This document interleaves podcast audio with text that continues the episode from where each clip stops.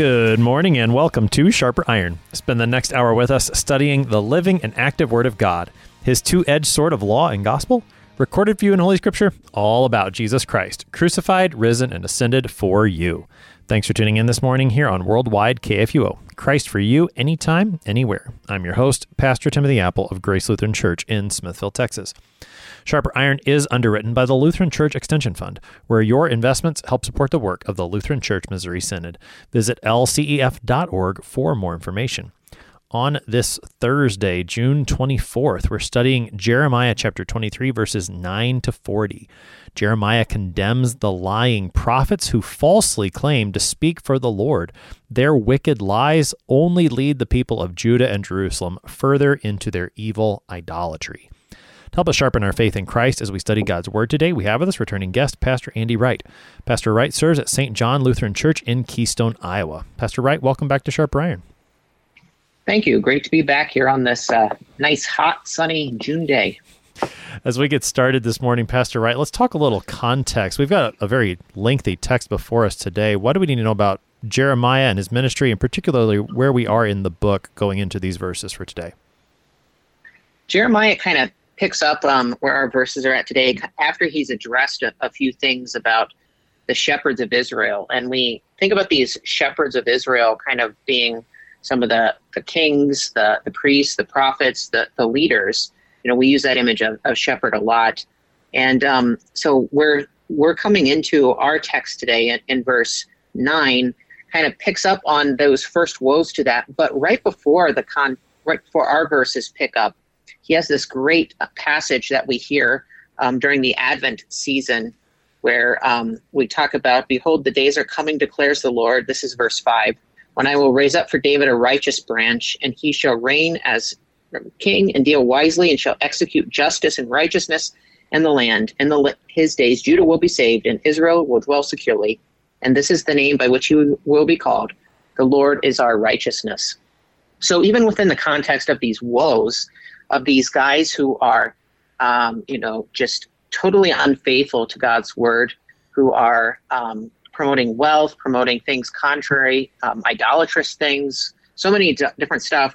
Yet, right in the midst of this here, between one woe moving on to a next, there's this promise of the Lord who will be the shepherd of his people and give them faithful shepherds, but but two, that the Lord is our righteousness. And it's always a, a thing to kind of for us to keep in mind, is, even as we go into our text with the false prophets, to see that in all that is unrighteous, we have the Lord who is our righteousness, that alien righteousness and that's his very name and that he gives to us and so i think that's a kind of a, an important thing for us to always keep on on the horizon so to speak as we even look at this text before us today certainly the i mean we've seen in the book of jeremiah how he's called out the leaders of israel the leaders of judah on many occasions and he's he's named them at several times he's done a lot of calling out the kings in the previous chapters and like you pointed out the first part of chapter 23 is a bit of a transition from the woe to here's the promise. And Jeremiah really was building up to that promise that this righteous branch is coming from David. And now he, he does shift gears a little bit, but it's it's certainly related as now he speaks more directly to the false prophets of the day. So let's jump into our text. We're in Jeremiah 23, beginning at verse 9. Concerning the prophets, my heart is broken within me, all my bones shake. I am like a drunken man, like a man overcome by wine, because of the Lord and because of his holy words. For the land is full of adulterers. Because of the curse, the land mourns, and the pastures of the wilderness are dried up. Their course is evil, and their might is not right. Both prophet and priest are ungodly. Even in my house I have found their evil, declares the Lord. Therefore, their way shall be to them like slippery paths in the darkness, into which they shall be driven and fall. For I will bring disaster upon them in the year of their punishment, declares the Lord. In the prophets of Samaria I saw an unsavory thing. They prophesied by Baal and led my people Israel astray. But in the prophets of Jerusalem I have seen a horrible thing. They commit adultery and walk in lies. They strengthen the hands of evildoers so that no one turns from his evil. All of them have become like Sodom to me, and its inhabitants like Gomorrah. Therefore, thus says the Lord of hosts concerning the prophets Behold, I will feed them with bitter food and give them poisoned water to drink. For from the prophets of Jerusalem, ungodliness has gone out into all the land. That's the, the first part of our text. That was through verse 15 of chapter 23 of the prophet Jeremiah. Pastor Wright, as this text gets started, it sounds like we've got Jeremiah talking at the beginning of the text before we hear the word of the Lord, but it, it's all about, it sounds like these false prophets. Can you take us into those first couple verses of the text? Sure. Yeah. So kind of there's the there, so there's this address about the prophets, and at first you kind of have to. This is one of those texts, um, like when we, you know, when I teach Bible study, sometimes we'll read this out loud, and always the first question is, "Well, who's talking here?" And that's kind of always a tough thing to discern what this is. But I think that's part of the point as well, though. I mean, so we have Jeremiah talking, but we also have the Lord talking in here too. He, that gets thrown in when he, especially when he talks about my house.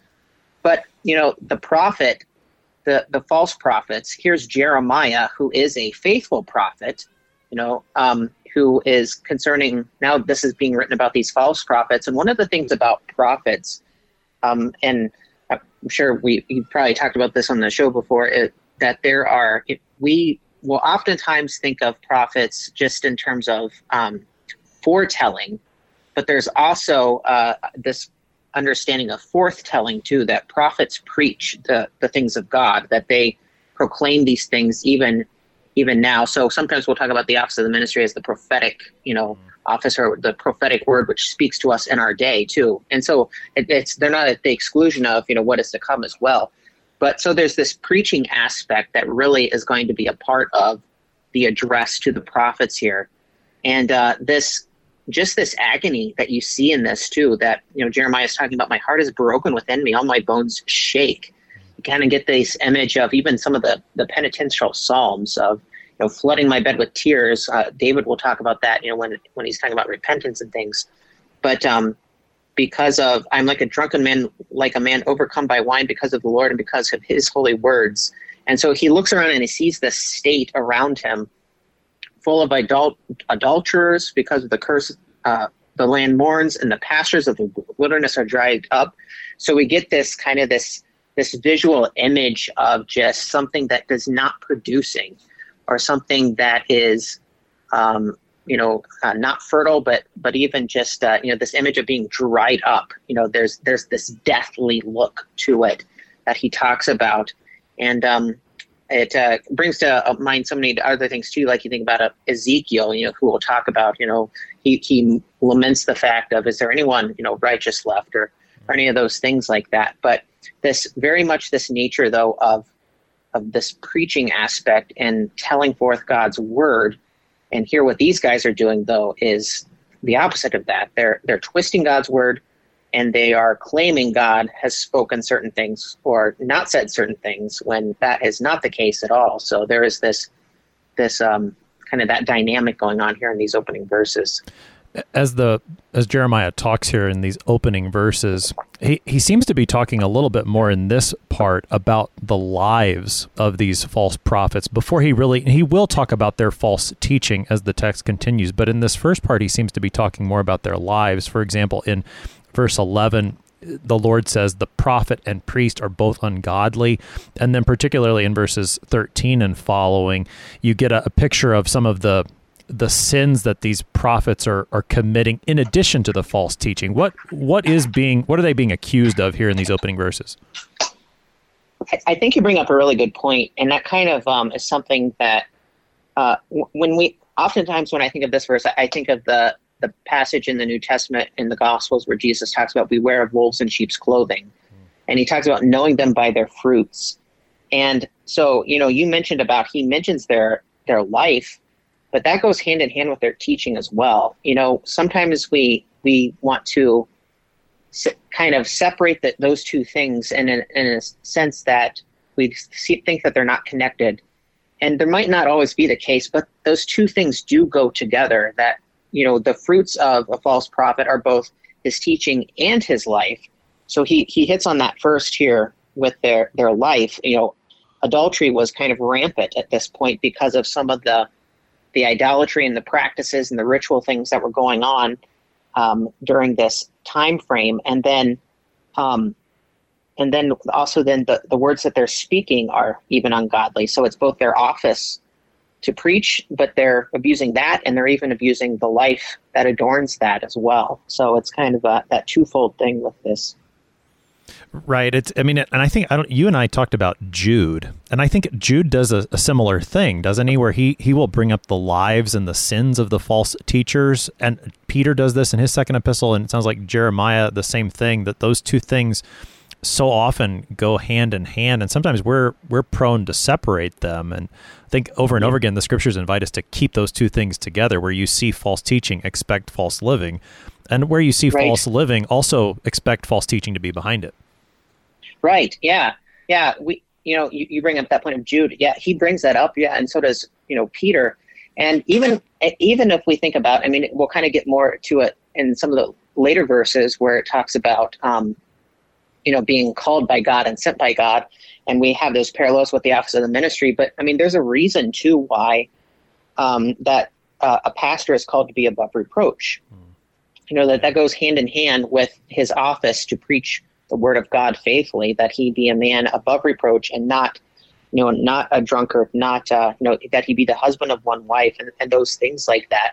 And why it's it's not just even scandalous for the person, for the man who occupies the office of the ministry when a, a scandal happens, but it's also even for that office and his preaching is scandalized as well. That those two things go together. So yeah, it's and it's a fascinating thing that we want to separate those to the point of we I think maybe it gets kind of get to this maybe our knee jerk reaction to want to to think that somehow our works or our life can be a, affect things in some way. But I mean, how God sees it, uh, these things are connected. Yeah, very much so. And and to the point, I mean, when you look at some of the comparisons that are made in this text, they're pretty striking. In verse 13, Jeremiah brings up the prophets of Samaria, so the northern kingdom and how there the Lord saw it's translated an unsavory thing that they were prophesying by by Baal there. But now in Jerusalem, it's I've seen a horrible thing. So and we've we've seen this before in Jeremiah where the prophet will tell them that you guys are worse than what your your big sister Israel had done and remember what happened to them. And even he, he goes to the point here in verse 14 that the Lord tells the these prophets you've become like Sodom and Gomorrah, which that's about as as far as you can fall in the Old Testament, I think. Yeah, that's hitting rock bottom pretty hard there. I mean, and and that's kind of what Jude, kind of going back to Jude too. I mean, he lists when he li- goes after the, the false teachers in, in his epistle that he lists kind of the the unholy saints, the unholy people. You know, litany of people in the Old Testament that he associates them. And here, then, you know, if you're like the inhabitants of Sodom and Gomorrah, that does not bode well for you in the slightest. That's right. And and so I mean you get the promise of destruction yet again in verse 12. There's a promise of punishment.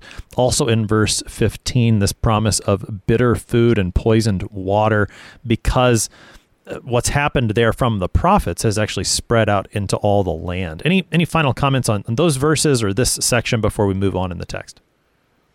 Um, sometimes you'll hear that that poisoned water to drink kind of sometimes translated as as wormwood. You know, you think about like even in Proverbs, uh, makes me think of the Screwtape Letters too, uh, with the the diabolical nature of things. Every time I, I think of that with wormwood and um, poisoned water to drink, but this, I mean, God does not mince words in this section about how He views what is going on and what will be the state of these false prophets if they continue in their ways. Hmm. Right, a very strong warning here, to say the least. And that warning continues. And now the Lord's going to turn to the people who would hear as the text continues. So we're picking up again in Jeremiah 23, now at verse 16. Thus says the Lord of hosts Do not listen to the words of the prophets who prophesy to you, filling you with vain hopes. They speak visions of their own minds, not from the mouth of the Lord. They say continually to those who despise the word of the Lord, It shall be well with you. And to everyone who stubbornly follows his own heart, they say, No disaster shall come upon you. For who among them has stood in the counsel of the Lord to see and to hear his word? Or who has paid attention to his word and listened? Behold, the storm of the Lord. Wrath has gone forth, a whirling tempest. It will burst upon the head of the wicked. The anger of the Lord will not turn back until he has executed and accomplished the intents of his heart. In the latter days you will understand it clearly. I did not send the prophets, yet they ran. I did not speak to them, yet they prophesied. But if they had stood in my counsel, then they would have proclaimed my words to my people, and they would have turned them from their evil way and from the evil of their deeds. That was through verse 22 of Jeremiah chapter 23. Pastor Wright, the Lord now turns to his people and warns them about listening to these prophets. What is what's the Lord doing here as he makes that turn and starts addressing his people? He's first off giving them just some very practical advice. Don't listen to these guys. Right? Don't listen to them. They fill you with with vain hopes. Um, there's always a tendency of us, even when we come across false teaching or false teachers, to to kind of want to almost like that the whole the old uh, cliche of it's it's like a bad accident you can't you know help but look or look and you don't want to look away but um, there's a danger to these things of listening to this or even like just the, the things that we consume you know be, whatever form of media it may be they, they will affect us if we're not careful. And uh, even if even the best of us at times you know so that first word of warning to them do not listen to them. They fill you then with vain hopes. And i think that's an important point there too that god when he warns his people in the in the scriptures will also kind of give them a teaching and explanation of why there's warning it's not just don't do this but it's don't do this because this or don't do this but do this instead because you when you listen to these false teachers you're going to hear something and you may even think that you have hope but that hope that they bring to you is meaningless. It's vanity. You know, vain is a, an Old Testament word for, for meaningless, emptiness, right? And um, they speak visions of their own minds, not from the mouth of the Lord. And then he goes into some specifics. Uh, in verse 17, they say continually, Those who despise the word of the Lord, it shall be well with you. And everyone who stubbornly follows his own heart, they say, No disaster shall come upon you. Um, uh, this always brings to mind Ezekiel 33, which, as a pastor, it's very much of a convicting thing. But there's some comfort in it too of doing our when we see when we've done our duty. You know, Ezekiel talks about, so you son of man, this is God talking to Ezekiel. I've made a watchman for the house of Israel. Whenever you hear a word from my mouth, you shall give them warning from me. If I say to the wicked, a wicked one, you shall surely die, and you do not speak to warn the wicked to turn from his way, that work, wicked person shall die in his iniquity, but his blood I will require at your hand. But if you warn the wicked to turn from his way, and he does not turn from his way, that person shall die in his iniquity, but you have delivered your soul. Now, this is in Jeremiah's case here, what these guys are doing is the very thing that God told Ezekiel not to do, right? That they don't tell people to turn from the, their wicked ways and, and live, but rather that everything's fine, everything's good.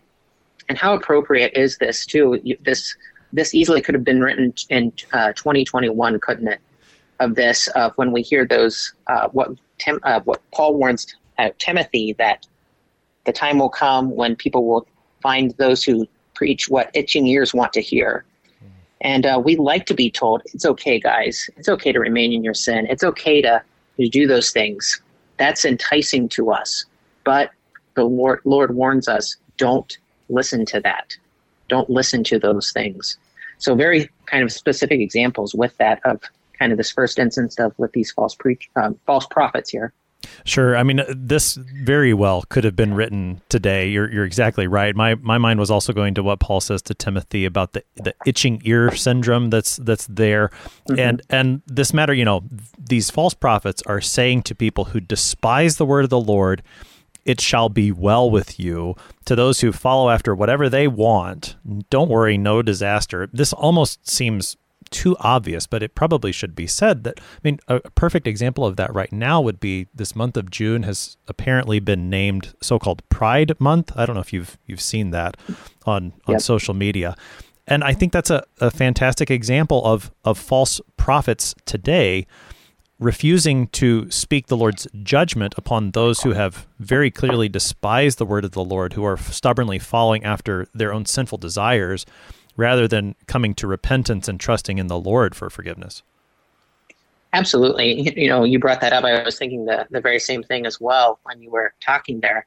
And and lest we forget, I, I, there's a purpose in what God is doing here too, right? Even in God's word here of where He's when you tell somebody that um, to turn from His ways, what's God's goal or purpose in that? That they live. You know, we'll get to the the hammer and the fire with the law here in a little bit, but when we think about the the office of the law, it's always end result is that we would then have the comfort of the gospel who forgives us our sins in Christ. And, you know, so when God warns these people, or when a prophet who is faithful tells someone to turn from his ways, that it won't be well with you and if you continue in your sin is actually a thing that is good for that person, right? Mm-hmm. Because then what is being told to them falsely gives vain hope. But when God's word is faithfully taught and repentance is preached, there is a hope that is found only in Christ in the forgiveness of God and his mercy, who puts our sins away. So, you know, it, that's one thing that, you know, it, talking about our time today that that we think about um, will often get thrown at the church. Well, you guys are unloving or whatever the case may be. No, God is actually telling Jeremiah and the prophets to do the loving thing that God wants the people to live. God doesn't want his people to despise his name. He doesn't want them to think and have a vain hope. He wants them to have real hope and hope that does not put us to shame. Right. The, I mean, the real hope is found in the text that's immediately prior to this that you started us off with, that righteous branch from the line of David. The hope is there, and that's real hope. But this vain hope that's being offered by the, the false prophets, that that's nothing. It doesn't do anything. And and what you're saying is is actually there in the text at, at verse 22 where the Lord says, "If they had stood in my counsel, if they had listened to me, then they would have proclaimed my words." And the people would have turned. I mean, and that's and that's what the the Lord wants. Or uh, in the words of, of Ezekiel, you know, you brought up Ezekiel earlier, that the Lord doesn't desire the death of the sinner, but that the Lord would or that the sinner would repent and live. And I mean Jeremiah is doing that as well. That's the the purpose of of preaching the law. And and when that law never goes, when it's just, you know, peace, peace to, to quote the prophets from earlier that were in Jeremiah, and now, you know, no, don't worry, no disaster, then there's no real hope. And, it is that real hope that the Lord desires to give. Yeah, absolutely. Yeah. And so this is very much appropriate for us to hear these words today, both as pastors and hearers of the word of God alike. And um, and there's a, you know, and this is where something like being a parent also, I think, really helps inform, or, we can see that really well because, you know, my uh, we our our son turns a year old in August, and he's to that point now where he's wanting to to climb upstairs because he's crawling around everywhere. We have these wooden floors. So, you know, what do we do? We we put this thing in front of that so he won't hurt himself because we it's not well for him to to try to climb up those stairs until he's bigger and and ready. We don't want to the loving thing to do is for us to keep him from doing what he wants to do because he will hurt himself. Right? And and uh so we get that as parents, at least we should as parents. And when you look at things from the perspective of God and from that angle, and what Jeremiah is trying to say, and what he's trying to instill in these people too, which goes back to this whole warning of them, it's like, come on, guys, really, listen to this. God has your best interest in mind. If these prophets would have actually listened to me, you guys would be in better shape. And if you would have listened to faithful um, prophets, not like Jeremiah and want to kill him because he calls you to repentance. Mm. Um, yeah, it's just kind of a, it's a very convicting convicting for all of us. But certainly the the matter of this vain hope that is brought up at the beginning of the text, I think it really is is fleshed out as the the text continues. That what makes the hope a vain one is that it doesn't come from the Lord. And, and what distinguishes also between the, the true prophet and the false prophet is which one comes from the Lord which one has heard the word of the Lord, or, or in the words of both verse 18 and verse 22, which one has stood in the counsel of the Lord. We took just a couple minutes here before our break, Pastor Wright. Let's start talking about that that matter of the source of the the word and the the sending of the Lord. Both of those things are intertwined here as we talk about true and false prophets. Yeah, very much so. And um, you know, we when we think about uh, when like the authority of the pastoral office is something that it's the authority of the word of God. God calls and sends out his messengers with his message. Those two things go together. And when the, the prophets rightly stand in God's counsel, that is, they listen to his word, they they find um, their instruction from him, and then they they speak with what God has given them to say. Um, they uh, their office is coming from God because He has sent them with that responsibility. And um, you know, in a, in a few minutes when we come back, we'll we'll hear about you know they they sent or they went and I did not send them. But we think about Romans ten too that there's there's a reason and a certainty with this too as well. When when the pastor or a prophet, in this case with Jeremiah, comes to you and says, "Thus says the Lord," and not "Well, I think," or "Well, those kind of things. There's you trust that this is, and you square it with what God's word says, and he'll teach them that towards the end of our text today about what it means to judge these ones and to um, hold it accountable according to God's word. That you you trust the trustworthiness and the faithfulness of that because you're listening to God Himself. Because as Jesus says in Luke, the one who hears you hears me. Those two go hand in hand, and and a right sense of the of the way. Yeah, it's a, a, very important thing to know that the prophet is speaking the word of God, that the preacher that's sent to you today is speaking the word of God. And we'll talk more about that on the other side of the break. You're listening to Sharper Iron here on KFUO. We're talking Jeremiah 23 with Pastor Andy Wright. We'll be right back. Please stick around.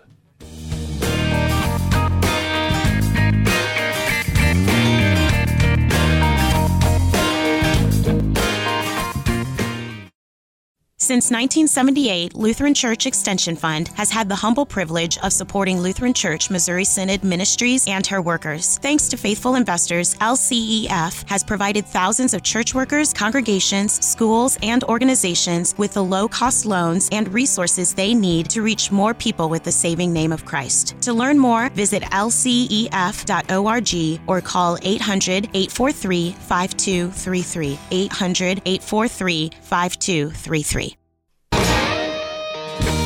Welcome back to Sharper Iron. It is Thursday, June 24th. We're studying Jeremiah chapter 23, verses 9 to 40 with Pastor Andy Wright. He serves at St. John Lutheran Church in Keystone, Iowa. Pastor Wright, prior to the break, we were looking at this second section of the text where the Lord tells his people, Don't listen to these false prophets because they're speaking their own word, not my word. And we were talking before the break about the importance of that. In verse 21, related to what word is being spoken, is also who sent the prophet. So in verse 21, the Lord says, I didn't send these prophets even though they ran ahead, and I didn't speak to them even though they kept speaking. Why is this matter of the Lord's sending so important? It's a, that's an, a really good question. And, you know, because this is where, uh, when we think about things like this, that why do we um, make a big deal about, like, for instance, call an ordination? Like we have Article 14 of the Augsburg Confession that no one should, no man should uh, properly or publicly teach, preach, or administer the sacraments without being rightly or regularly called. There's different ways you can translate that depending on the German or the Latin.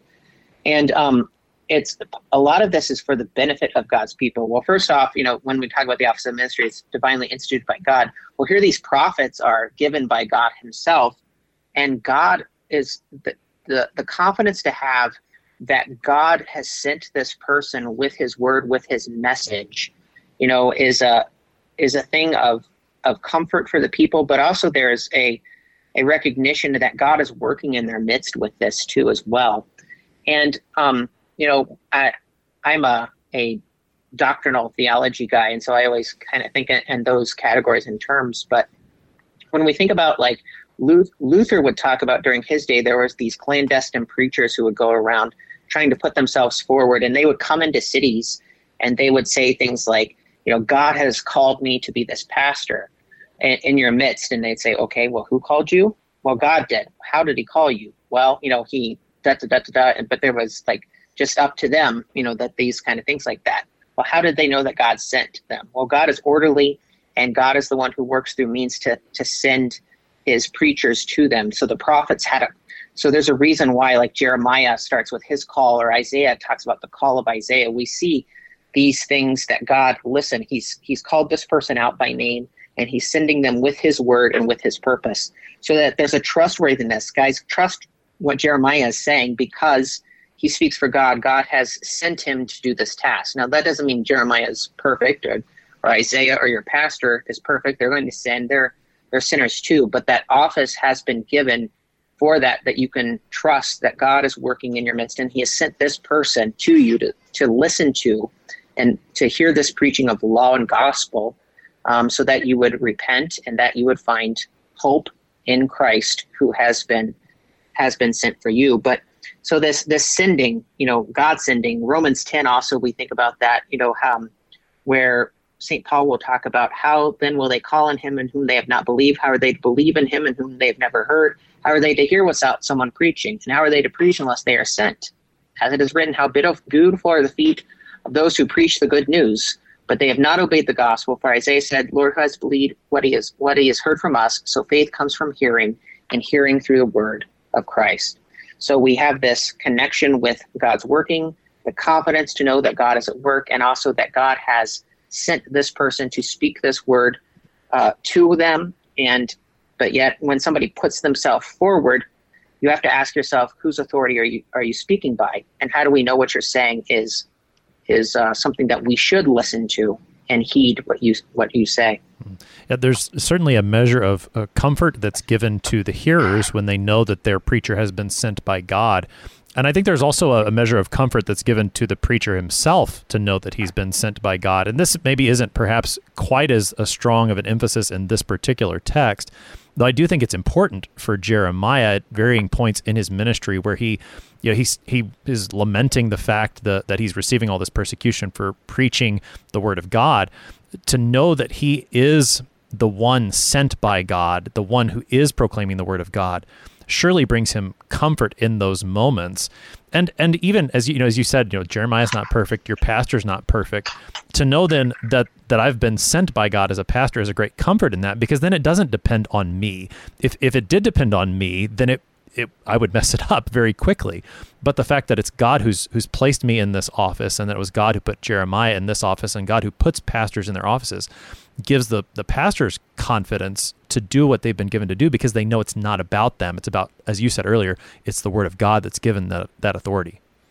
Yeah, that yeah, I, very much so. And I'm glad you brought that up too, just from the end of a pastor, that the comfort that we have. You know, I don't know about you, but um, every time, like I, I, I typically wear a clerical shirt every day, and one of the reasons why I wear it too is that when I put that on and I look at myself in the mirror and I see that, I, it reminds me, listen, God has sent you to proclaim His word, not your own word, His word, and to be faithful to that. But there's a comfort in that too, that knowing that God also attaches promises to when He sends us to do those things, that He will accompany us, He will work through us as His um, servants. But uh, you know, just kind of, it's not about you, Andy Wright. It's about God and His word, and uh, that's a very comforting thing. But you know, and so this is even in this day or back in Jeremiah's day. And in our day and age, we kind of see this even come up in different ways too. And Now in the, the days of, you know, different media or uh, where we have like so many kind of internet personalities and stuff too, it's easy for us to kind of want to start going off and kind of following certain personalities that we find attractive you know attractive in terms of well i like his teaching or i like his preaching but my pastor is maybe more dull than this guy or or those kind of things well it's not to say that you can't listen to other faithful pastors. First off, caveat it that way, but know who God has sent to you to be your pastor, your shepherd, the one. I mean, right now people are listening to two pastors talk. Uh, unless they're members of ours, we're not their pastors. That doesn't mean they can't listen to us and learn from us. But what would if they somebody were to come to us and I, I know you've said before you get questions asked of you, where do we point them back to? Who's their first thing? Their pastor, because right. he's the one that God has sent them to be in charge of their spiritual care and to care for their souls. Hmm. Yeah, that's an excellent point and, and very well said. We could probably spend the rest of the time talking about that because that is a really that's an important thing to know who your pastor is and and to know that God's placed him there for the sake of, of caring for your soul, speaking that word of God, so that and, and maybe to tie it back into Jeremiah, why? So that they would turn from their evil way and then live. That's that's the rest of that. Even though Jeremiah doesn't name it particularly right there, to give that true hope. That's what your pastor is there to do. So the Lord has more to say in this chapter concerning false prophets and warning against them, pointing out the truth. We're picking up the text again in verse 23 now, here in Jeremiah 23. Am I a God at hand, declares the Lord, and not a God far away? Can a man hide himself in secret places so that I cannot see him, declares the Lord? Do I not fill heaven and earth, declares the Lord? I have heard what the prophets have said, who prophesy lies in my name, saying, I have dreamed, I have dreamed. How long shall there be lies in the heart of the prophets who prophesy lies, and who prophesy the deceit of their own heart, who think to make my people forget my name by their dreams, that they tell one another, even as their fathers forgot my name for Baal? Let the prophet who has a dream tell the dream, but let him who has my word speak my word faithfully. What has straw in common with wheat, declares the Lord? Is not my word like a fire, declares the Lord, and like a hammer that breaks the rock in pieces? Therefore, behold, I am against the prophets, declares the Lord, who steal my words from one another. Behold, I am against the prophets, declares the Lord, who use their tongues and declare, declares the Lord, Behold, I am against those who prophesy lying dreams, declares the Lord, and who tell them and lead my people astray by their lies and their recklessness, when I did not send them or charge them. So they do not profit this people at all, declares the Lord. That was through verse 32 of the chapter. Pastor Wright, what's the what's the move that Jeremiah makes here? How does his preaching concerning false prophets continue? He kind of makes this move to of God speaking and showing them there's no escape. Hmm. Right? I mean, which when when you start thinking about this, you know, am I a God at hand, declares the Lord, not a God far away.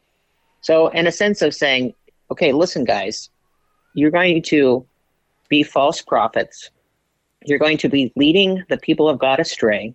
You're giving them vain hopes, and you think I'm not with you, that I don't see these things, that I don't hear these things that I'm not the God who fills all things.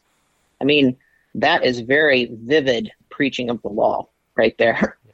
that God um, reveals that who is the one who is God and who is the one who is not God.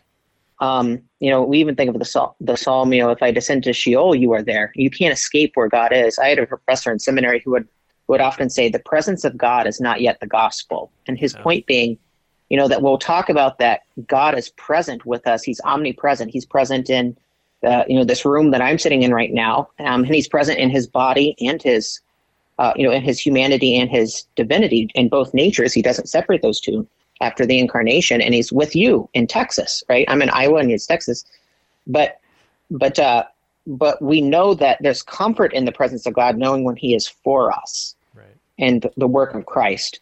So when you talk about then the presence of Jesus, for instance, in the Lord's Supper, that's always a kind of a go-to where we see this really well.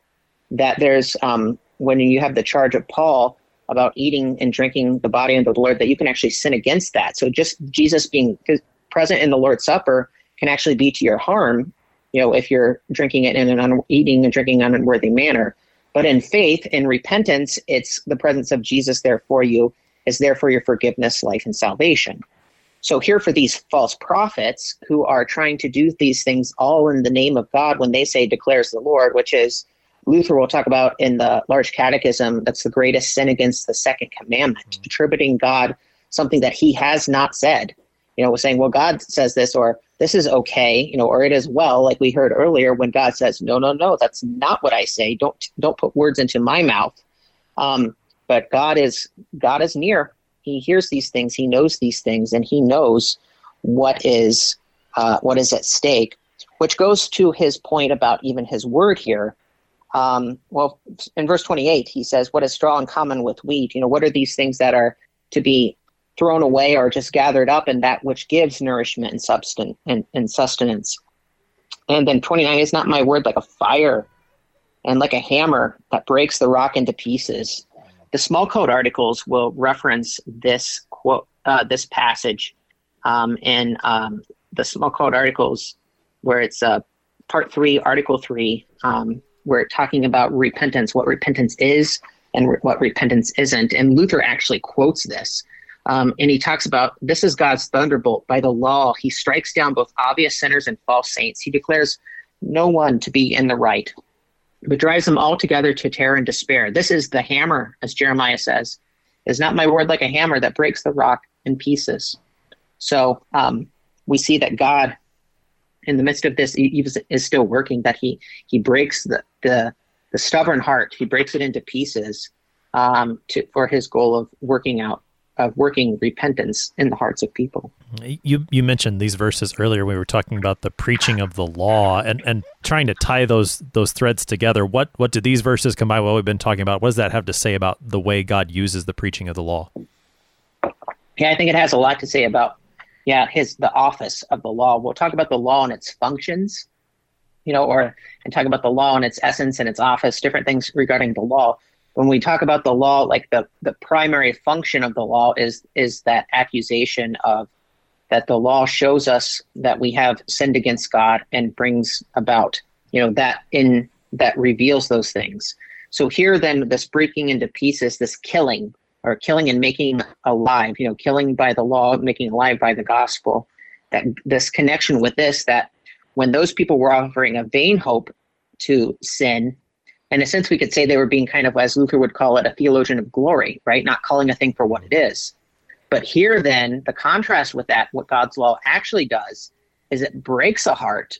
It breaks those things so that He would create in us a clean heart and give us a renewed and and create a new um, that He would wash us clean and give us those things as opposed to this this vain this vain thing, you know, with that. So that the law in all of this then serves going back to then that initial purpose of why is he warning. It's not about that Jeremiah can just say, I'm right and you're wrong. No, it's because he there's a care of God in this of wanting people to turn from their sin and look to him and live. Hmm. And, and the Lord is very clear in the text that he's against this. He says it in verse 31, I'm against these prophets. He says it in verse 32, I'm against these prophets. Isn't I mean, that terrifying? Yes. I mean, isn't that just, my goodness, that just, that is one of the most terrifying things to hear that in the scripture. Sorry, I cut you off. Go ahead. No, it's it's okay. I mean, but it, it is. I mean, it's it's that repetition. You know, to use the yeah. language, hammers it home that he he repeats it over and over again. I'm against these prophets, and and he mentions a, a particular few particular things. You know, they're stealing my words from one another. So it sounds like they're just just sort of quoting each other, maybe in a circular fashion, without ever bothering to see if this is what God really says. In verse 31, they're using their tongues and saying, declares the Lord. That was what you brought up earlier with Luther. And then ultimately, they're leading people astray and not profiting anybody at all, which, you know, you think about the work of a, of a hammer and the work of fire, particularly in the destructive ways that it's brought up here what's the profit? What these these false prophets? They sound. Oh, let's see. What's the profit? What's the use? Sorry, that it sounds like the same in English. What's the sure. use of, of what these, you know, when, when the Lord's going to break you in pieces? Well, that really is the true good thing that is being done where these false prophets, they're not benefiting the people at all. Yeah. Uh, that, that point too, like of, of how they just, I mean, so, you know, it, it's it's kind of I don't know if you this wouldn't necessarily be ironic, but it's uh just kind of the the whole situation too. It just hit me when you were talking about this too that as opposed to just listening to God and declaring what He actually says, that they would quote one another and and you know have these canned sermons or canned prophecies, whatever, that are spoiled cans. Right? I mean, you, you almost kind of think about it. At what point is it actually more effort to be unfaithful than it is to actually be faithful. Hmm. You know, I, I well, maybe I don't know if that makes sense, but you know, sometimes like just speak back what God says. You know, yeah. But but sin has a way of just perverting all of this. That it just takes things and twists it to the point that it's unrecognizable, and you just kind of and it spirals out of control to the point of like you, when you just step back and look at it you know, from us sitting here now looking at this text, you just kind of scratch your head and go, "Wow, really? That's right. that's you know." But, yeah, well, I think I mean to your to what you're saying about it's, it's sometimes it is it's easier just to be faithful rather than to, to be unfaithful. That maybe you've had yeah. this when you you've taught adult, particularly adult confirmation. Though it's it's true in youth confirmation as well. I think Uh, you'll be teaching, say, that, that the Lord's Supper is, in fact, the true body and blood of Jesus and explaining the scriptural reasons why, and then laying out some of the false positions that are out there. And you'll get the hand raised like, well, Pastor, don't they have the same Bible we do? Why don't why don't they just believe it's the body and blood of Jesus? And you're kind of left, you know, scratching your head and say, well, I don't really know. It, it it is easier just to believe what God has said and to speak it back to Him rather than to you know think up your own explanations for things. Yeah, doing doing mental gymnastics and trying to make something say what you want it to say is sometimes a lot harder than just actually letting God say what He says. Mm, right, right. So, and that is what the Lord wants is for you to simply say what He says. And so we we pick up the rest of the chapter now, beginning at verse thirty three. When one of this people, or a prophet of or a priest asks you, What is the burden of the Lord? You shall say to them, You are the burden and I will cast you off, declares the Lord. And as for the prophet, priest, or one of the people who says, The burden of the Lord, I will punish that man and his household. Thus shall you say, every one to his neighbor and every one to his brother, What has the Lord answered? or What has the Lord spoken? But the burden of the Lord you shall mention no more, for the burden is every man's own word, and you pervert the words of the living God, the Lord of hosts, our God. Thus you shall say to the prophet, what has the Lord answered you? Or, What has the Lord spoken? But if you say, The burden of the Lord, thus says the Lord, because you have said these words, the burden of the Lord, when I sent to you, saying, You shall not say, the burden of the Lord. Therefore, behold, I will surely lift you up and cast you away from my presence, you and the city that I gave to you and your fathers. And I will bring upon you everlasting reproach and perpetual shame, which shall not be forgotten. That's the rest of our text for today. That was Jeremiah 23, 33 through 40. Pastor Wright, this section uh, very clearly is tied together around this saying, the burden of the Lord, which is maybe a, a bit difficult to, to grasp what's going on here. What What's that phrase mean? How is Jeremiah making use of it here? Um, he's kind of, you know, kind of going back to um, I think back to whose word are you speaking to some extent, and uh, this burden also too of um, uh, what it means to like um, to be faithful in a sense. But um, I was just something was was coming to mind as you were were leading reading that there that um, you know so notice though I I think that he kind of even defines it that themselves here too when the the practical nature of this. Once one of these people or prophet or priest asks you, "What is the burden of the Lord?" you shall say, "You are the burden." You know, so this uh, kind of almost like, so what is the Lord saying? What what's the issue at hand here? You guys are, right? Yeah. You're the burden. You're the one who's doing this. So maybe that's a better way of, of trying to define what the burden of the Lord here is too. It's like, you know, sometimes like when when we look at God's law too, um, the the law we were talking about the accusatory function or you know uh, of the law. And and here we see that as well but there's also an element for those who are faithful people that the law here instructs them of how they are to handle this in a godly way. But it's an accusation then to those who are unfaithful. Um, but so then this burden then you know the law the, this call to repentance is not the burden on them and the burden to be faithful and to actually listen what God says. The burden upon the people is this false prophecy in their midst, these false prophets. They're the ones who are trying to tear them away. And in, when we think of a burden, I think it's it's helpful for us to think about kind of that understanding of weighing down. They're the ones weighing them down. They're the ones holding them back. They're the ones enslaving them when they first off listen to them, but then when they let them have their say. And there's a public nature to this too as well. You know, he he told them at the beginning of our text today to not listen to them. That's the first thing. But there there comes a point then too, whereas hearers of the word of God, um, according to their their office and responsibility, sometimes you have to call out these false prophets. You have to do it. And um, Luther will talk about this in the Large Catechism and the Eighth Commandment that they, they're doing these things in the public sphere and those who have responsibility hold them accountable to it because they're they're publicly you know leavening the whole lump of uh, of, of God's people um, and that's that burden that we we see before them uh, perverting the words of the living God, the Lord of hosts, our God, in verse 36. Hmm. In verse 37, it sounds like there's a, a bit of a, a, test. You know, instead of talking about this burden of the Lord, rather, what's the Lord said or what's the Lord answered? It, it takes it to what is the Lord actually done rather than this thought of this burden that's there. Yeah, that's a good point, too. That, that there's that practical uh, kind of instruction with that, too. And, and you think about like the Bereans in Acts, when Paul would preach to them, what would they do? They'd search the scriptures. They'd, you know, um, and this is where, as hearers of God's word today, this is there. Hold your pastors accountable. You know, hold them accountable to what God says.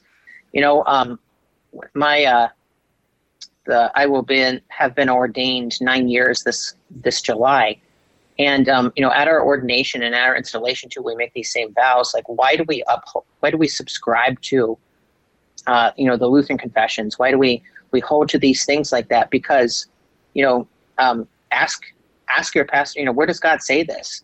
When when the pastor preaches to you, when he teaches to you, he should be saying, "Thus says the Lord." He doesn't have to say that exact phrase, but the point being, right, what he should be saying saying to you uh, what God has revealed to you in His what God has revealed in the Word, and not being the one who says, "Well, I think, I say," those kind of things like that. So this this test kind of makes us think of First John also at testing the spirits and what that means to to square it with God's teaching in His holy word. The text concludes in verses 39 and 40 with this matter of judgment. What is the Lord going to do to these false prophets? Yeah, he's uh, he's going to bring upon you everlasting reproach and perpetual shame, which shall not be forgotten. Hmm. Boy, that's that's also terrifying. You know, we think about what God what what does God forget? Well, he, God forgets. He puts our sin away as far as east is from the west, and He remembers them no more. So, in Christ, we see that God does uh, forget our sin in terms of that Christ has borne that burden and He's taken that on Himself. But these who want to continue, these false prophets who want to uh, continue in this, um, they will be known by and have great shame in what they have done and what they have perverted and harmed God's people. Pastor Wright, with just about two minutes on the morning, uh, we've covered a wide variety of topics, a lengthy chunk of text this morning. What is the instruction, the comfort that is here in this text from Jeremiah 23 that points us to our Savior, Christ Jesus? I think there's kind of a number of things in this big section. And uh, when we look at, you know, the Old Testament for us today, we kind of see kind of a, a that how do, how do we fit into this kind of this this picture of things? But i think one of the things that we understand that that not all prophets are and not all preachers are faithful that kind of comes across clear. So we listen to god whom god has sent to us. We ourselves are hearers of the word of god and to be um, diligent in our study of scriptures and knowing at the end of the day that all of this should point us back to the one who is the the one who is our righteousness, whose name means the Lord is our righteousness, back to Christ, and um, and that gives us comfort to know that God is indeed working in our midst, that He does indeed give us preachers, that faith comes by hearing and hearing through the word of Christ, and the Lord is the the good shepherd who sends forth under shepherds, even as He cares for us in this life and into life eternal, where we will be in his presence and he will shepherd us. Pastor Andy Wright is the pastor at St. John Lutheran Church in Keystone, Iowa, helping us today with Jeremiah chapter 23, verses 9 to 40. Pastor Wright, thanks for being our guest today. Thank you. I'm your host here on Sharper Iron, Pastor Timothy Appel of Grace Lutheran Church in Smithville, Texas. If you have any questions about Jeremiah, comments on this series, we'd love to hear from you. Send an email to kfuo at kfuo.org or use the new app. Use the open mic feature to record up to a 60 second message to send to us. Thanks for spending the morning with us. Talk to you again tomorrow.